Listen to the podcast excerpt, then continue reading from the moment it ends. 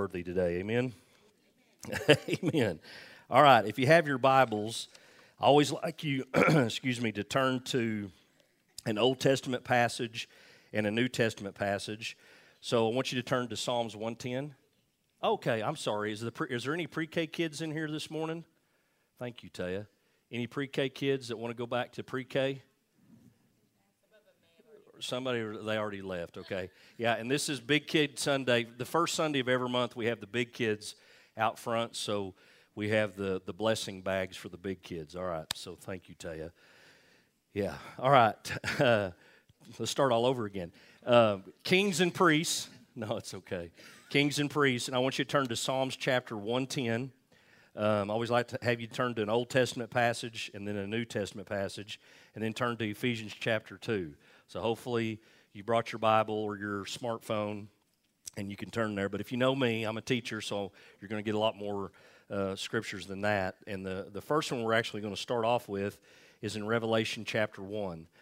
This is um, a series that I started uh, the first of January. If you haven't been here, uh, don't worry. This these are all standalone messages, uh, but they do go together. So I encourage you to go back and listen to them on the podcast.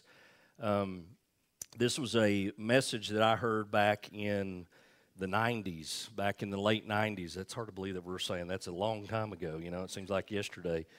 But I heard this message from a pastor, and at that time, it was something I was really struggling with in my walk with God, and it really resonated with me. And I have, I actually downloaded those messages that he used in this series and have really studied them out for myself and added to it and everything.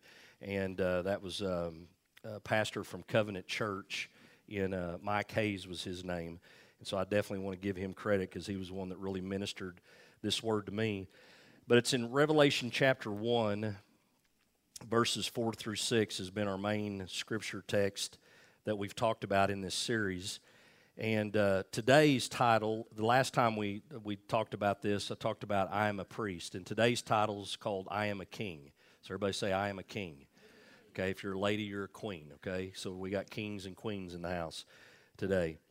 And so in Revelation chapter one, verses four through six, it says, John, to the seven churches which are in Asia, grace to you, and peace from him who is and who was and who is to come, and from the seven spirits who are before his throne, and from Jesus Christ, the faithful witness, the firstborn from the dead, and the ruler over the kings of the earth. Okay, so Jesus is the ruler of the, over the kings of the earth. To him who loved us, everybody say loved us, and washed us, everybody say washed us, from our sins in his own blood, and has made us, everybody say made us, he has made us kings and priests to his God and Father. To him be glory and dominion forever and ever. Amen. So that is an awesome passage of Scripture, but it shows us in our, we say Harvest Fellowship Church is a great place to grow. I, I hope that you have found that our church is a great place to grow. And my job as your pastor is I want to see us all grow into the fullness of him, which is Jesus. And so what happens is, is salvation, we, we come in this, this deal where we find out that God loves us.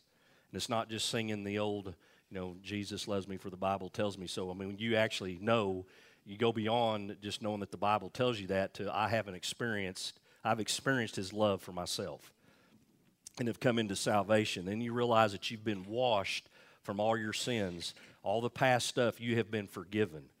Here, here, here, I'm going to share something with you. You have been forgiven, past, present, and future. Amen. And when you accept Jesus as your Lord and Savior. And he has made us kings and priests. But where we stop at, where we because we haven't been taught, that's the reason why. That's the reason why a lot of people, it's just because we have been, we're ignorant of the Word of God. We perish for lack of knowledge. We haven't been taught this. So what happens is every time we go to church, we're, ta- we're and you need to hear this. I don't want to negate this, okay? I don't want you to say, well, Pastor Mark says, you know, salva- salvation is the greatest thing that can happen to anybody. But we go to church and we hear about Jesus loves us, hear about Jesus washes us, and then we stop right there. And then we're like, okay, what do I do with that? All right, well, God wants you to grow into him, and he wants you to be a king and a priest in the earth. You're living here. You're not just here taking up air. You know, just breathing good air. He wants you to be his extension into the earth. okay? So that's that's the mindset that you've got to have. He wants you to grow into that. And you have to work with the Holy Spirit to grow into that. It don't just happen overnight. Now, I'm going to say this. It can if you will really submit yourself to the Lord. How many of you are stubborn like me? Okay? Yeah, Janice is pointing at Leroy. Okay? And, and, you know, you're stubborn, and, and we're like, and I don't know if you're like me in my journey with God. I'm like, well, I've seen that. I've seen that scene before, God. I've been around that mountain before. Anybody? Everybody? Okay. And so what God's trying to say, Mark, the, the quicker that you repent, that's a good word, by the way. It's a great word. Repent and receive refreshing from God on high. Is the, the quicker you repent and the quicker you submit your will to His, the quicker you're going to grow into being a king and a priest in the earth. And you can do it quickly. But the reason why is we're we're still stuck in this Adamic nature where we're going around the mountain, going going around the mountain till she, you know, we're going around the mountain till He comes, you know. And God's like, no, I don't want you to sit down here on earth going around the mountain till I come back. I want you to rule and reign in life. I want you to rule and reign in life. And so that's what God wants us to do. That's why He loved us. That's why He washed us. That's why He's making us into kings and priests. That's the whole gist of this whole series. I just summed it up right there. So what kings do is they seek dominion. We're going to talk about that today. Kings and queens seek dominion. Priests and priestesses seek glory. But God wants us to do both. Okay? God, God gave you two eyes, and that's the, that's the analogy I've been using in this whole deal because it really helped me to understand it, is God gave you two eyes, so your two eyes are like kings and priests. You got to have them both, right? But you're going to have a dominant eye. Just like you have a dominant eye in the natural, you're going to have a dominant gifting of being a king or a priest. I'm a priest. All right? I know that. I can sit down by somebody at a at an auction school, because this happened not too long ago. I sat down by somebody at an auction school, and this lady told me her whole life story. And I didn't ask her to. Okay? And and it's because I'm a good listener. And I, it's not that I... And I, like Tay and I, we talked, you got to be an active listener, okay? So I was there in the moment with her, listening to her story. And guys, I could take up a whole Sunday morning message. Her story was pretty phenomenal, quite the story. And I got a whole lot of barbecue sauce out of it, out of the story. This lady owned a ranch. I'm just going to tell you real quick. She owned a ranch up in California, because we got a lot of California people coming to church here. Is maybe she'll come to church here, who knows? But she lives up in California, and her family has a three thousand acre ranch where they grow peppers. And I heard peppers, and I was like, and she said, and we make barbecue sauces and all kinds of sauces. And I said, give me your website. I want to order some. She said, you know what, Mark, give me your address, and I'll send you a whole box of them. So I got a whole box of, yeah, it was really nice, yeah. So it was worth listening to her that day. But what I'm saying is, is I have priests. I was there for auction school, business-related, all that. But wherever I go, I can go to Walmart. I can go to an auction. I can go wherever. I can go out to sell a house. Priest is written on my forehead, you know, and it just comes out of me. And some of you are a king or a queen, and it just comes out of you. And we talked about, well, how do I know if I'm a king or a priest? Well, you're both. You're both. Look at somebody and say, you're both. One of them is going to be dominant. And how do you, how you know is how the anointing affects you. So the anointing affects me is I want to pray. I want to give a prophetic word like I did this morning. I want to pray for somebody because I'm gifted to be a priest. That's my dominant gift. I'm also a king too, though. God wants me to be a king and a, and a priest. And somebody, I was looking back here at Hank and Rhonda. They're, Hank's like, don't look at me. I, I, look at, I look back here at Hank and Rhonda and how the anointing affects them is there was one Sunday he left and he said, man, when you was up there talking, he goes, I just got this vision of creating this business and this entrepreneurial thing came upon him. And I'm like, well, he's they're a king. They're a king and a queen. That's how the anointing affected them. And but we're all called to be king because a king is about dominion and a priest is about the glory of God. And everybody said, amen. So, and I always, and I told you, you can go online and, and learn how to find out what your dominant eye is. It's that triangle thing or whatever they do. And that's how I found out I was, le- I'm right-handed in everything that I do except for shooting a bow and arrow, and I'm left-handed because I found out I'm left-eye dominant. And I'm like, Dad, you should have figured that out when I was little and I could have been a switch hitter, you know? And uh, but but I found out that I'm left eye, I'm left eye dominant, and uh, and it's kind of unique because I do everything else right handed. So I didn't figure Yeah. Yeah, my dad's left eye dominant too, so kind of passed it down. So kings and priests is what we're talking about today. What I just read, that scripture in Revelation, I want you to understand this. This is not a scripture that's going to automatically transform you into a king and a priest just because I read it to you and just because you heard it and you, you saw it on the screen this morning. What it does is gives you an illuminated mirror that you get to hold up against yourself, and where you don't meet the mark in it, it gives you the grace and the permission to become that. Okay? I might say that again since y'all said that's good. This is not a, because I wrote it down, this is not a scripture that automatically transforms you into a king and a priest. What it does is it gives you an illuminated mirror that you get to hold up against yourself, and where you don't meet the mark, it then gives you the grace and the permission to become that. All right, so now what makes a king? If you're taking notes, I'm going to give you five things today that makes a king, okay? This is not an exhaustive list. This is just a list that I felt like the, the Holy Spirit showed me. And um, so because you could probably sit here and add to it, or, or the Holy Spirit will tell you something too. And if he does, just submit to that. But here, I'm going to give you five things of what makes a king a king, or what makes a queen a queen. And you're going to have to turn to, this is where I had you turn to Psalms one ten this morning, Psalms one ten. And this, this psalm is seven verses long that King David wrote. Um, and it's one of the psalms that is most quoted in the New Testament. Jesus referred to this psalm a lot, and it's because it's a messianic psalm. It actually speaks of Jesus. And um, in verse one, Psalms ten, and I want you to see the language in it, because it talks about, it's a it's a psalm about Jesus. It's also a psalm about King David. Uh, if anybody in the scripture that you want to study um, that really walked in the king and the priest role was David.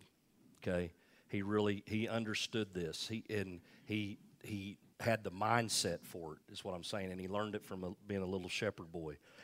But in Psalms one ten, he, he shares this psalm, and it's pointing to Jesus, and it talks about Jesus being a king and priest, and I'm going to read all seven verses. It says, "The Lord said to my Lord, sit at my right hand till I make your enemies your footstool.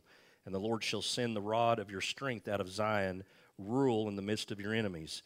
Your people shall be volunteers in the day of your power, in the beauties of holiness from the womb of the morning. You have the dew of your youth. The Lord has sworn and will not relent. You are a priest forever, according to the order of Melchizedek." So there it is, talking about Jesus being the king and the priest. "The Lord is at your right hand. He shall execute kings in the day of his wrath. He shall judge among the nations. He shall fill the places with dead bodies. He shall execute the heads of many countries. He shall drink of the brook by the wayside. Therefore he shall lift up the head." That, that psalm is just a prophetic psalm about Jesus being king and priest in the earth. And everybody said, amen. But you can also relate this to you. When David wrote this, he was also relating to this to him personally, what the Holy Spirit was speaking to him personally about being a king and priest. You can also relate this to yourself, being a king and a priest. And what David uses in this, and this is, thought when I was studying this out, David uses a, a literary, how he writes this, under the anointing of the Holy Spirit, and it's what they've they've come to term called expectancy theory, is what they call this literary writing. And what it means is, is this, expectancy, it's written with expectancy, okay? And so expectancy leads to performance, performance leads to outcome, and outcome leads to reward. All right, now I'm going to read this again in another translation. I'm just going to read one verse, and I like this, how it said this in the, this is the Passion Translation, okay? Let me get my clicker so I can show it to you. Is the Passion, the Passion Translation is um, Psalms one ten, verse one. I'm just going to read the first scripture, and it says this. I like how it reads. "Yahweh," another word for God Almighty, "said to my Lord, the Messiah, sit with me as enthroned ruler." Everybody say enthroned ruler. "While I subdue your every enemy, they will bow low before you as I make them a footstool for your feet." That's Psalms one ten, verse one. So what God's trying to tell us, he's telling us this expectancy theory that he has for us. He said, yes, you were a sinner. Amen. We're all sinners, saved by grace. fallen short of the glory of God. Yes, you were a sinner, but I saved you to become a king and a priest in the earth. All right? So the expectancy from God is he, he's leading us to performance. Performance leads to outcome. Outcome leads to reward. He goes, I expect you to grow into a king and a priest. Everybody getting that? That's what God expects us to grow into. He desires that for us. I don't, I don't want to get to heaven one day, guys, and say, Mark, golly, you just didn't grow. You just stayed a little bitty baby all your life. You was just on the pacifier till you got here. Now it's time to grow, you know. And there's, a, and I'm, I'm saying that, and it makes me laugh, and I want y'all to laugh about it. But there's a lot of people that have sat in church for thirty, forty, fifty years, and they have never grown. It's like a big old nursery. Nobody, nobody's growing. You know, everybody's got the pacifier in their mouth, and they're waiting for the pastor to show up to spoon feed them, and and that and that goes on until people go home to be with the Lord. And guys, I'm telling you something, we're living below our God-given right when we live like that. God wants you to be a king and a priest in the earth. So David wrote like that, wrote with this expectancy theory. He's even writing it about himself. Now, First Corinthians chapter one, I'm just going to read this scripture to you. I want to make y'all laugh, okay? First Corinthians one, verse two. And the Apostle Paul, the reason why I wanted to share this scripture with you this morning is the Apostle Paul wrote with this expect, expectancy theory, okay? This is what he tells the Corinthian church in First Corinthians, his first letter to them. First Corinthians one, verse two, he says, to the church of God which is at Corinth, to those who are sanctified in Christ Jesus, called to be saints with all who in every place call on the name of Jesus Christ our Lord, both theirs and ours. I'm going to tell you what, this church was not sanctified. And this church, where they were not saints. I'm telling you, if you go back and study church history, the and you read First and Second Corinthians, Corinthian, the Corinthian, the where this church was at in Corinth was a, uh, it was a seaport city, and it was like party central around there all the time. There was all kinds of heathenism, paganism going on, and it wasn't just out in the community; it was in the church. And so Paul tells them, this is going on in the church. And he says, you guys are sanctified and you're saints. No, they weren't. They weren't. If you go, if you keep reading in the next fifteen chapters, he tells them what all's going wrong in their church. And Paul is speaking to them from a, from a place of being a king, okay, and a priest. And he's telling them, I want you guys to come up higher.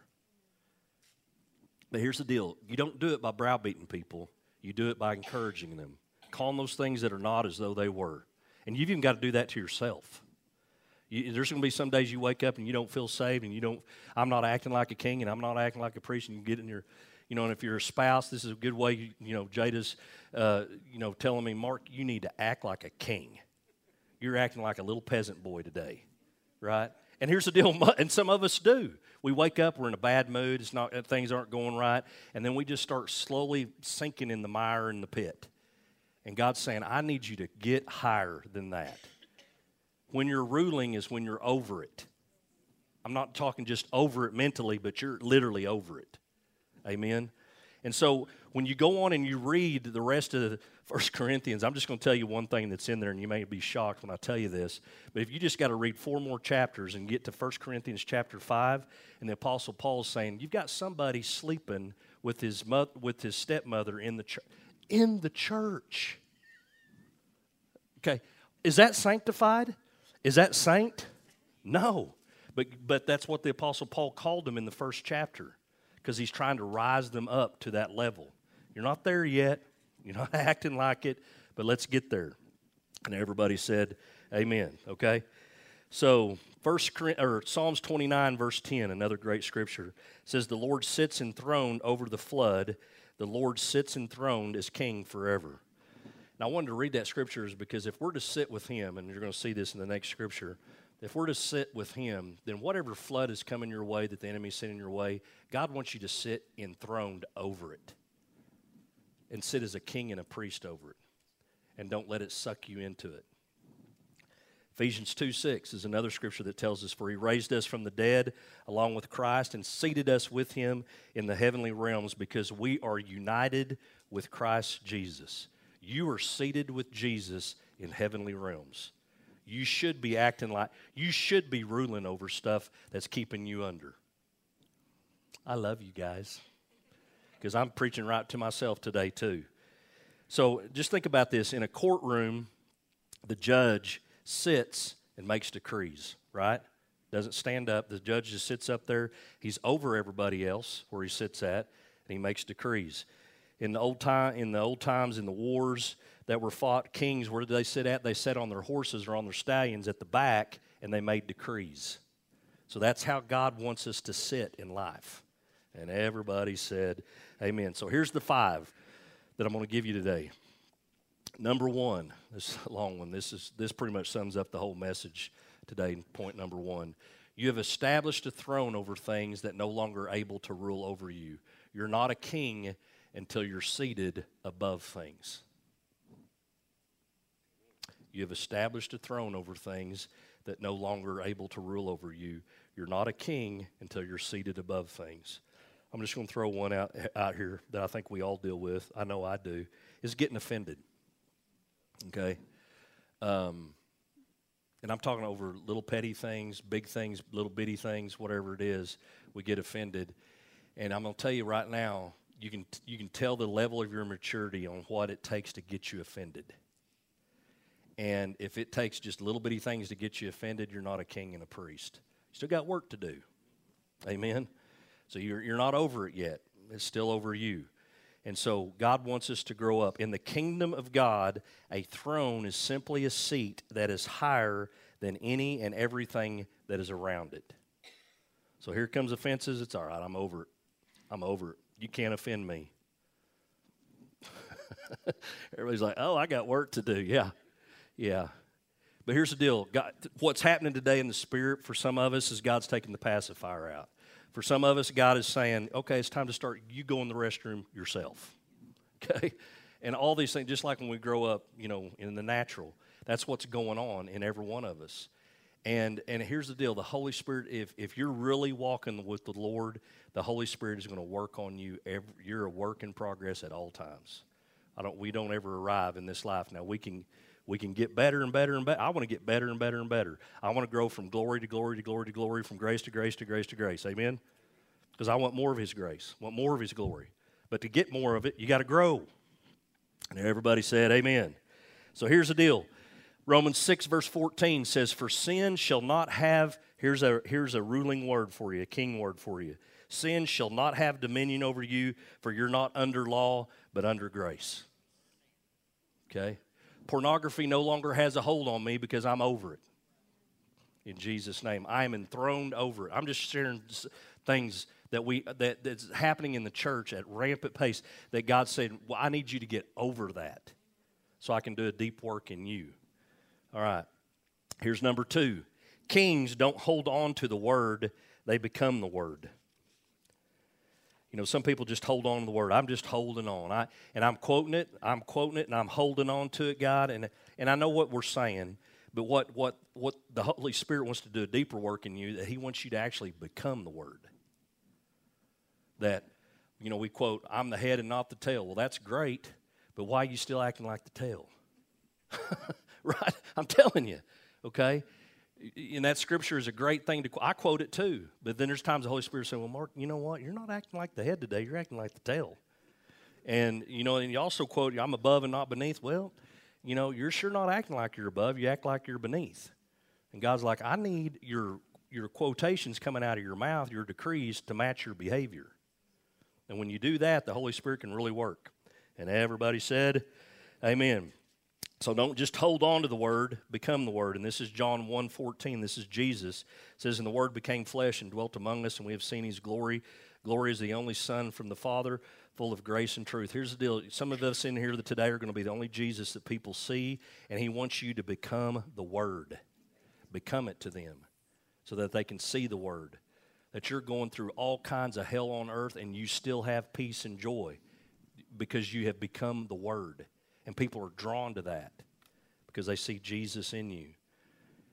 Here's number three. Kings don't argue, protest, whine, cry, bellyache. Aren't you glad you came to church today? Bellyache or complain, they decree. Kings don't argue, protest, whine, cry, bellyache, or complain, they decree. If your prayer life is nothing but protest, you need to grow up. If your prayer life is nothing but whining and crying and bellyaching and complaining, you got to grow up. We got to grow up, guys. We got to get past that. All right, Philippians two, verses fourteen through fifteen says, do, this is the Apostle Paul again, another uh, king and priest telling us, do all things without complaining and disputing. I'm going to tell you, a lot of us, you know, Mark Ward and I were talking about this the other day, talking about the Apostle Paul, and I preach, you know, uh, you know, sh- I mean, wrote two-thirds of the New Testament, so if you're ever a teacher or preacher, you're going to share something that Paul wrote under the inspiration of the Holy Spirit. But did you know that most of his stuff was written when he was in prison? And he's ruling and reigning from prison, decreeing stuff, decreeing it. And we're reading it today, two thousand years later. Just think about that. Philippians two, verses fourteen through fifteen, it says, do all things without complaining and disputing, that you may become blameless and harmless, children of God without fault in the midst of a crooked and perverse generation, among whom you shine as lights in the world. He's telling us, don't, don't argue, don't complain, get above that. Look at somebody and say, get above that. One of my favorite scriptures is Job twenty-two, verse twenty-eight, and this is a real kingly scripture. It says, you shall also decide and decree a thing, and it shall be established for you, and the light of God's favor shall shine upon your ways. God wants us to decree things. Something uh, Leroy Bultman told me, and I'm going to have to have him share this message sometime here. He was telling me he preached a message one time called I Am. And that's the name of God, is I Am. But here's the deal. When you use that as his child and you say, I am broke, you just declared that over yourself. So you got to watch what comes out of your mouth. Whatever follows I am, you are. Guess what? I am a king and I am a priest. And everybody said, amen. So watch what you start saying after I am about yourself. That is the name of God, I am. And so you're declaring, I am God. God, I am broke. Okay? Start declaring, and you are broke, busted, and disgusted. And God's saying, I want you to get above that. I want you to get above that. So you got to start declaring it. And that's where and you, you've got to go against. You're like, well, I am broke. Well, here's the deal. G- start declaring it and believe in God to give you visions and ways to get out of brokenness. And he will. But he's got to get you lined up with him first and start declaring it. Number four, kings don't act like children. They are and act like mature adults. If you've ever watched a... If you've watched movies that where a king acted like a child, they didn't stay king very long, I should say. But you just you see the king, and you, you know, and, and it, some people say, well, it's because of their their robe or their position, or no. When you when you really watch a king or a queen in operation, it's it's their mindset. It just becomes who they are. Yeah, they know who they are, and they walk into a room, and the atmospheres change. Atmospheric pressure. And I'm going to tell you, guys, I'm going to tell you this. Just a little sidebar here. Being a realtor, I can walk into a home and, and the, the atmospheric pressure, I can feel it. Whether there's peace in a home or there's just strife. And so God wants us all to be kings and priests over our home. So that when you walk into, I want every one of y'all's homes, when somebody walks in your home, they just go, ah. Oh, I just feel the peace of God, you know. I just want to stay here, you know. Amen. So that's being a king and a priest. That can, there's an atmosphere that comes with it, but it's a mindset. It's not. It's not. It's not even a. It is what you say. I shouldn't say that because we got to decree it, but you've got to become it. It's. It's. It's a mindset. You've got to have. It's my personality. It's who I am. Yeah, lifestyle. You. You walk in it. I'm a king and a priest. And everybody said. All right, so but to do that, we got to quit acting like kids, and we got to grow up. And the Apostle Paul said this to the Corinthian. By the way, it's to the Corinthian church. It took him thirteen chapters to do it, but he finally did it. And he said, when I was a child, I spoke like a child, I thought like a child, I reasoned like a child, but when I became a man, I gave up childish ways. Basically what he was saying was I grew up, and I got above it. I started ruling over that. It's sad when you see people who are sixty, seventy years old and they, they still act like a toddler and throw fits and all that kind of stuff. We got to grow up, guys. Amen? Got to grow up. All right, here's number five. Everybody learning something today? Aren't you glad you came to church today? Look at somebody, say, I'm a king or I'm a queen, whatever you got to say. Yeah, you're either male or female, by the way, okay? All right, number five. Number five is kings are seated and settled. I'll say that again. Kings are seated and settled. There's a great passage of Scripture that shows this, and it's in the Old Testament. It's in Exodus chapter seventeen, verses ten through thirteen. It's the story of Moses. Some of you have heard this before. It says, so Joshua did what Moses had commanded and fought the army of Amalek. And meanwhile, Moses, Aaron, and Hur climbed to the top of a nearby hill, so they're getting above it, above the battle. Sometimes you got to get above the battle, amen? I'm going to say sometimes you need to be above the battle. Verse eleven says, as long as Moses held up the staff in his hand, the Israelites had the advantage. But whenever he dropped his hand, the Amalekites gained the advantage. And Moses' arms soon became so tired he could no longer hold them up. So Aaron and Hur found a stone, the rock, for him to sit on. And then they stood on each side of Moses, holding up his hands. So his hands held steady until sunset, and as a result, Joshua overwhelmed the army of Amalek in battle. They won. There's a, there's a lot of things to glean from this passage of Scripture, but I want you to notice in this passage, as long as Moses was in a posture of worship, they were winning the battle. And that's the mindset in, that you have to have. And it's not just on Sunday morning when we sing our four songs. You need to have an, an, an attitude of worship all the time. And whatever you're doing, that your mind is, t- is, I try to keep my mind always on God, God thoughts, so I can't let in other thoughts. Am, am I perfect at it? No, I don't think anybody is, but that's, that's how you renew your mind, according to the Word of God. Aaron, this is interesting, Aaron was Moses' brother, and according to rabbinic tradition, Hur was the son of Miriam, which was Moses' sister, so Hur is Moses' nephew, according to rabbinic tradition. And so, what we glean from this, even though they are physical family, a good church family keeps you seated and settled on the stone, which is the rock, which is Christ Jesus. You need a church family. Every one of, I don't care how long you've been serving God, you need a church family. Whenever, whenever I come to church this morning, uh, whenever I, I come to church, guys, I leave strengthened, and because I've been in the house of God, I've been around other believers.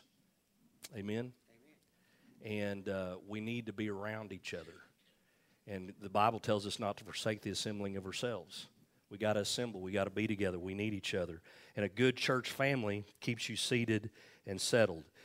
This word seated and settled, what I mean by that is when you're you're seated and you're not standing up and you actually are sit down, because when, let me just go back to Moses. When Moses was standing up and trying to worship and holding his arms up, he got fatigued. So he needed other people around him. And then he finally sat down on the rock, which is Jesus. That's symbolic of Jesus. And so when you're seated and settled in the Lord, what happens to you is you begin to really trust God. And trusting God, I'm just going to say this right now. Trusting God is not a risk. Some people treat some people treat faith and trusting God like a risk. Well, you know, tried everything else. Let's try God now. You know, I mean that the risk. You know, risky. Like it's the you know it's the risk you got to take. Sometimes He does, sometimes He don't. You know that. And I'm telling you, that is not trusting God. That's using God like a slot machine. And so, real trust in the Lord. Listen to this. Real trust in the Lord is void of any risk. It's because you're seated and settled. That that word is true, it's the absolute truth, there is no other truth, and I'm seated on it, and I'm settled on it. And nobody can knock me off. And everybody said amen. So here's the deal. When you're, when you're really seated and settled, trust, because here's what I've done. I have I have ran to God and got sit, and I'm not going to sit down because my back's hurting today, by the way. I, I pray for your pastor because I, I did something wrong yesterday as I carried my grandson on my back. He weighs about forty, fifty pounds. He, he, t- what, forty? thirty-five. Okay, thanks, babe, thanks. I was going to say one hundred. But so I had him on my back. Yeah, Tay's like, my gosh, Dad, you can't carry thirty-five pounds. But I had him on my back, and I carried him for a quarter of a mile. So when I woke up this morning, I'm kind of like, eh. So I'm not going to sit down because I may not get back up. But but what I the illustration I was going to use was I would go to God, and I would get seated and settled, and then I'd get back up. But God, but God, but God. And then God's got, Mark, get back over there and sit down. I don't need your help right now. If I need your help, I'll tell you. But really all I need you to do is stay seated and settled and trust me and keep decreeing what I told you to decree. And I'm, but I'm running, I'm, I want to help you, God. No, I don't need your help, Mark. In fact, if you'll just sit down and settle down, sit down and settle down, you're going to realize, and you start decreeing, you're going to realize that I took care of this two thousand years ago. But because you keep getting up, you keep thinking that you got to fight this battle. I just need you to sit down and not shut up. I still need you to decrease some things, but I need you to sit down and settle down. All right.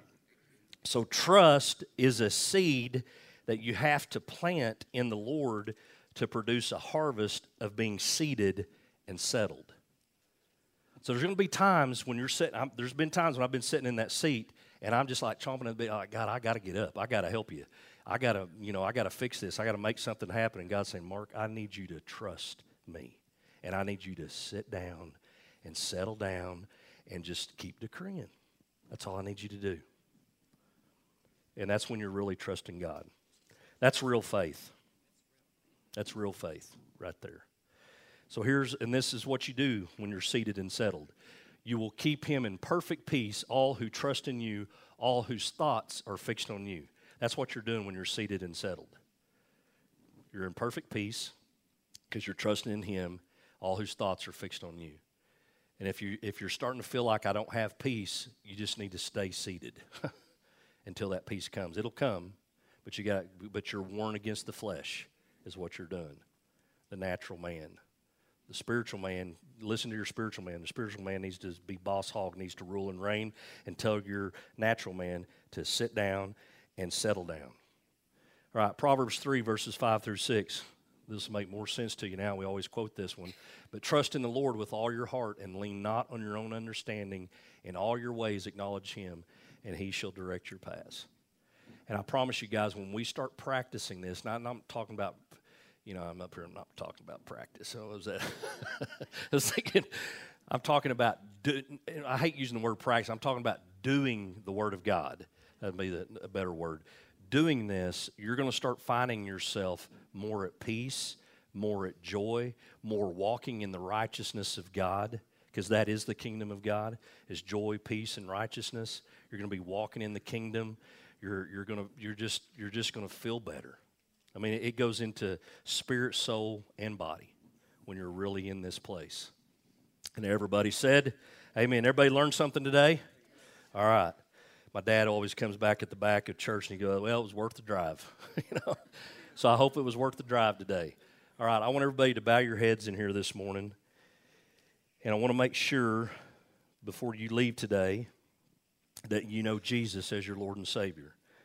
And I do this every Sunday because it doesn't matter how many times you've came, went to a church or came to church or, you know, listened to a preacher, listened to a pastor. It all comes down to, and we need to hear the word of God, but it all comes down to Romans ten. Have you called upon the name of the Lord so that you will be saved? It's that simple. Uh, but you have to do it. You have to confess with your mouth, believe in your heart that Jesus is God's Son, that he is the Messiah, that he died in your place on the cross, and that and you're saying, I want him to be my Lord and my Savior. And so I want to have um, the opportunity to... Um, the privilege to lead you in a prayer to do that. And every one of us here that do know Jesus as our Lord and Savior, we want to repeat that prayer with you. So let's do that. Say, Lord Jesus, I need you in my life. I believe you are the Son of God, and you died on the cross for me and rose again on the third day. Please forgive me of my sins and create a clean heart in me. Renew my spirit so I can hear your voice. I accept you as my Savior. You are my Lord. Thank you for saving me. And everybody said amen. If that's the first time you prayed that prayer, your next step of obedience is following the Lord in water baptism. And we can do that next Sunday, or we can wait until Easter Sunday and do that. But we don't mind filling this up next Sunday and getting it done. If you want to get it done now, we can sure do that. But that's your next step. And uh, how many kings and queens we got in the house today? Amen? Okay. So we're going to go out into the world and act like it, right? And become that. All right. I want everybody to stand up in here this morning, and I'm going to speak a blessing over all of us, the priestly blessing over you. And if you have family there, you can join hands with them. And I'm going to speak this blessing over you. Now may the Lord bless you and keep you. May the Lord make his face to shine upon you. May the Lord be gracious unto you, and may the Lord give you his peace. May the Lord bless your going out and your coming in today. May the Lord anoint you to fulfill the divine destiny that God has given to you. May everything that is brought against you be crushed by the protection that God himself shall provide. May be blessed in your health. May be blessed in your relationships. May your children and your children's children be blessed, because they are the heritage of the righteous. From this day forward, as you submit yourselves to the Christ, to the cross, may your lives be filled with joy that is unspeakable and full of glory, and with peace that surpasses all understanding. May your home, as the Word of God says, be as the days of heaven on earth. In Jesus' name we pray and ask it. And everybody said amen. Hug somebody's neck and say, I am a king or I am a queen, okay? Amen. By the way, guys are kings, girls are queens. Amen.